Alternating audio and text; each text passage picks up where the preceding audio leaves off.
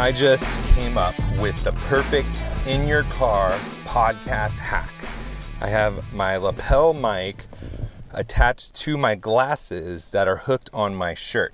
It seems like it is like the perfect angle to hear my voice. Welcome to the show. My name is Matt Williams. This is How to Build a Tent, the podcast on how to make you successful. We are part of the Fight Laugh Feast network. Over to the fightlaughfeast.com website and put in HTBT in the memo field. I got some people sending me pictures the other day and I just really appreciate you guys sending those my way, becoming a member, putting HTBT in the memo field. It helps keep us doing what we're doing. You're coming alongside of us as we proclaim the Lordship of Jesus in every area of life. Well, you can find me on Twitter, How to Build a Tent. On actually, you can find me on all the social media sites, especially mine's Facebook, Instagram, YouTube. You can check it out there, especially if you're having any issues with the podcast feeds. You can check it out, the podcast um, on YouTube. And where else can you find it? Yeah, that's pretty much it right now. But we'll be coming out with more ways for you to listen shortly. We are almost uh, on our way to the East Coast. This, just this is going to be my last podcast in California for now. That I'm actually in a rental car, and that's why I'm saying my podcast in the car rental app hack. Today we're going to talk about some things on Twitter and then what that I found. I took some screenshots, and I'm just going to be going through the different screenshots and talking about. And the first one was by this lady named Beth Ponsot. Beth P O N S O T. You her. Uh, what is it? I forget what it's called. Her username tag. There's a handle. That's the word. Is at B P O N S O T. So her first letter of her first name and the last name. And she says this, and it was retweeted by Bloomberg. That's how I heard about it. When women have kids, their lifetime earnings drop. Um, what is that? Hyphen, hyphen, wait for it, hyphen, hyphen, 14 to 33 percent.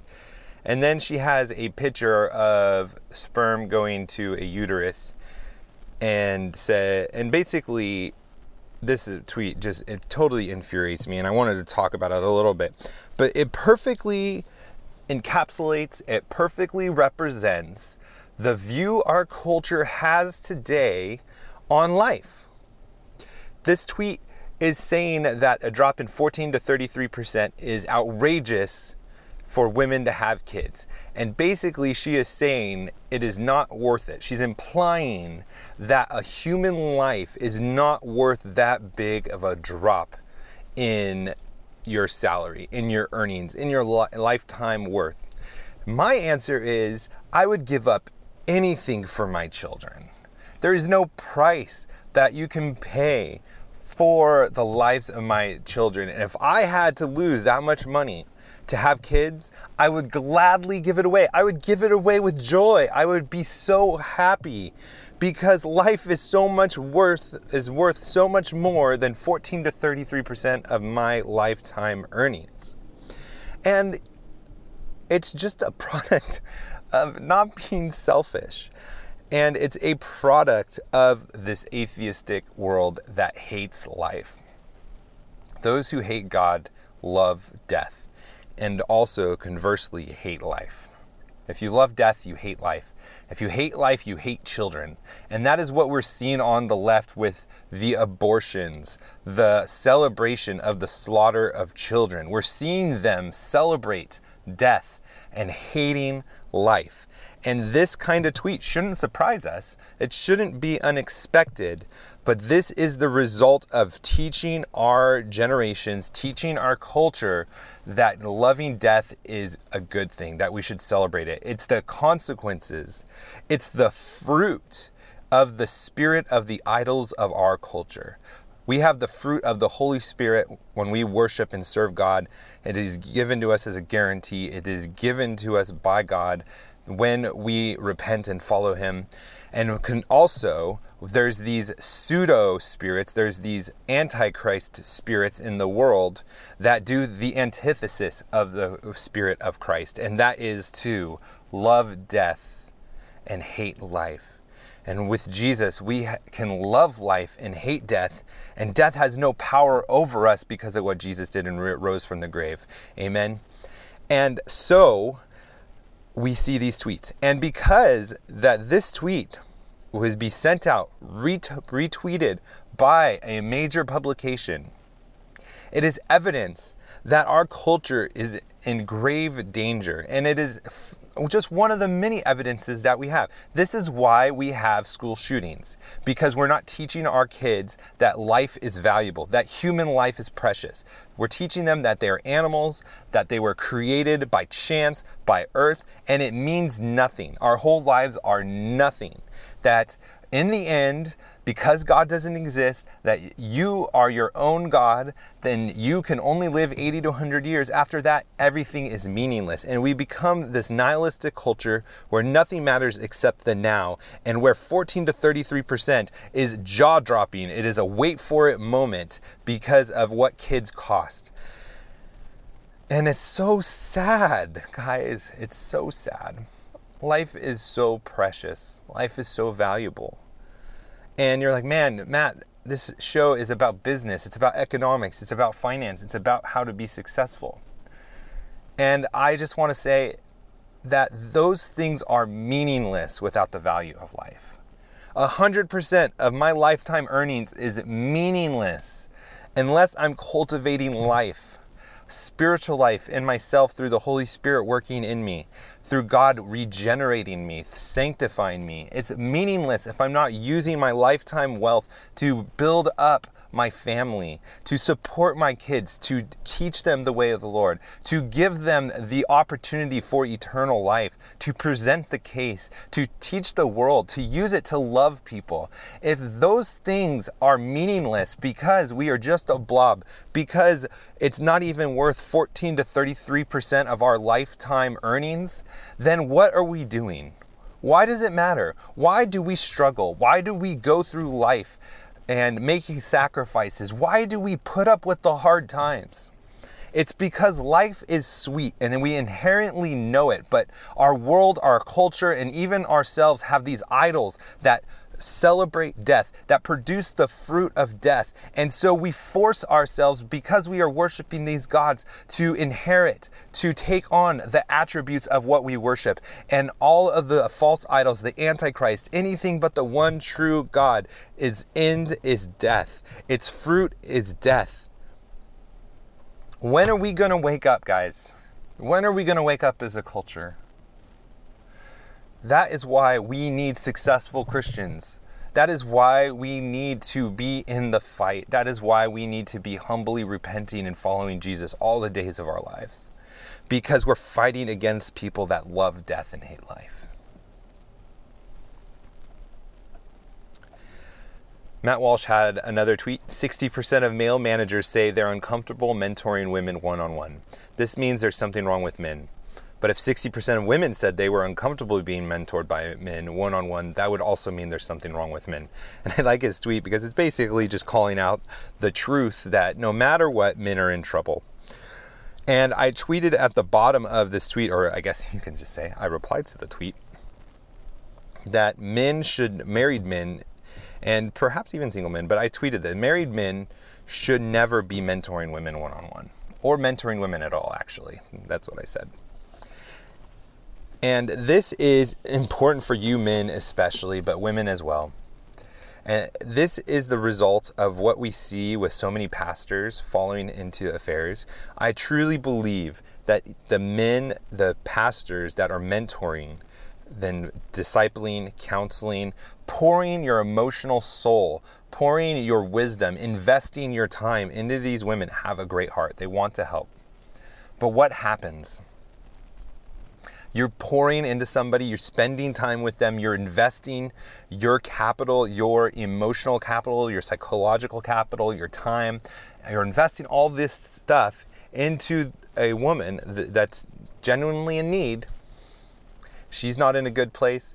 And what happens is it begins to build a relationship by design, right? You should build relationships with those you mentor. You should have an emotional attachment.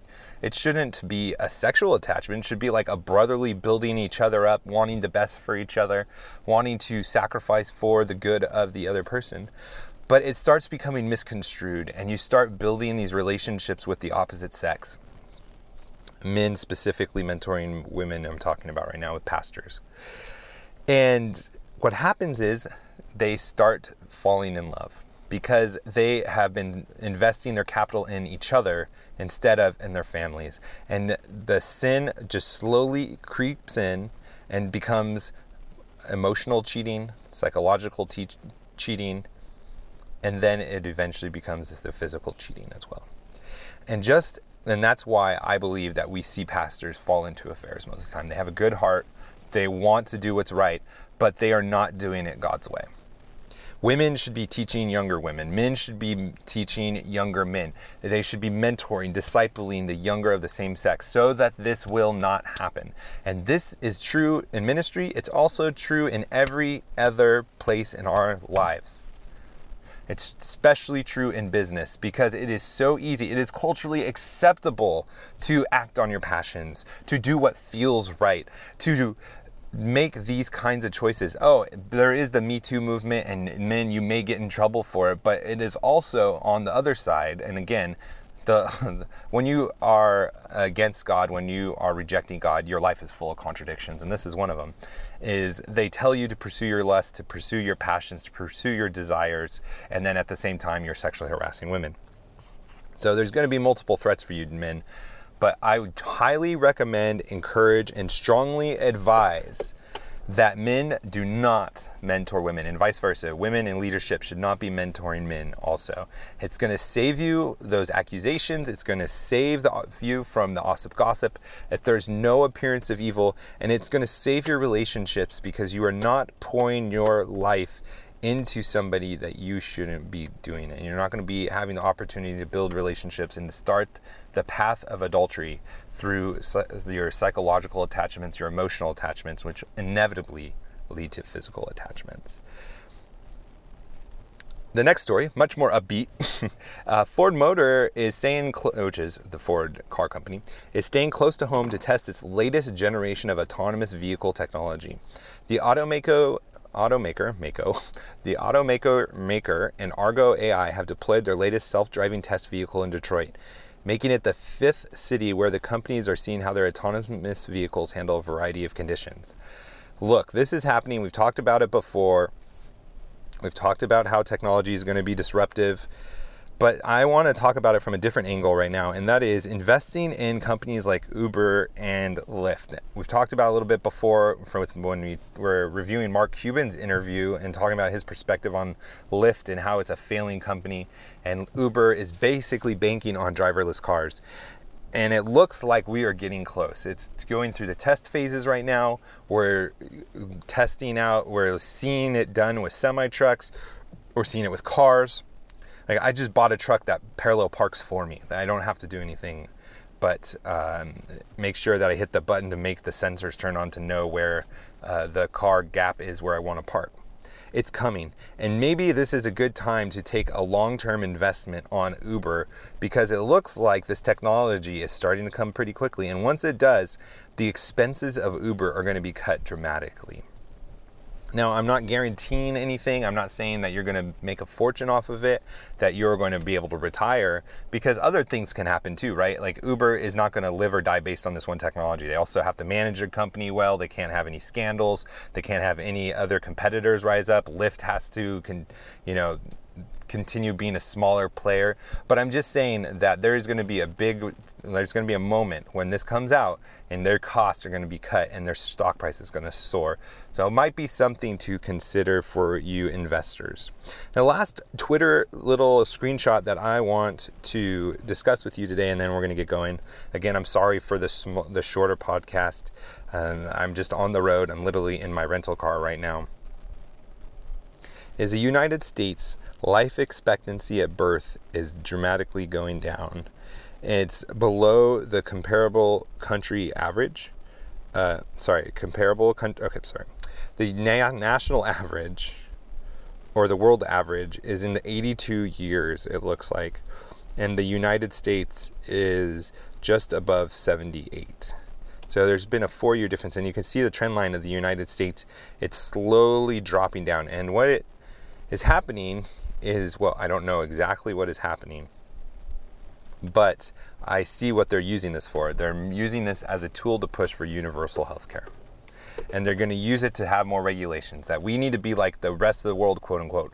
Even though the rest of the world does not have single payer payer health care, well, certain countries do, but not everyone else but us. And they want to make us seem that way. But they're going to start bringing out these facts about how we are dying faster, that we don't have as long of life, that our health isn't as well, that we spend so much more, and they're going to say government is the solution. Whenever people say government is the solution to cutting cost, just ask them when was the last time that a government agency cut cost. Not cut the growth of spending, but actually cut costs and made things more efficiently. It rarely, rarely happens. And there's going to be a very hard time finding an industry that a government takes over that cut cost. I don't think ever in history that government run industry, not just like a department like the FBI or IRS, but like an industry like the healthcare system. I've never think I don't think that's ever been in the case in all the world that the, the government taking over of uh, of any kind of industry, the oil industry, the health industry, any of those industries has ever made it more efficient, has ever made it more profitable, has ever cut costs, that has ever increased supply, but it always creates shortages, it, it creates higher costs, and it is a big wealth sucker for the rest of society. All right, I had one more screenshot. I'm not really going to get into it, but I just thought it was interesting. It's a Fortune article. It says the spy inside your car, and it talks about all of the different frequencies and things like that that you have in your car, your Wi-Fi, your um, Bluetooth, and that stuff that can be used to track you. Little creepy and exciting, depending on your perspective on it. All right, now let's take this out. Let's think about what we were talking about, especially guys. Do not be caught up in relationships, mentoring women. It's going to come back and bite you and let's go out, be successful, influence culture, proclaim the lordship of Jesus in every area of life. And we'll talk to you on the East Coast. God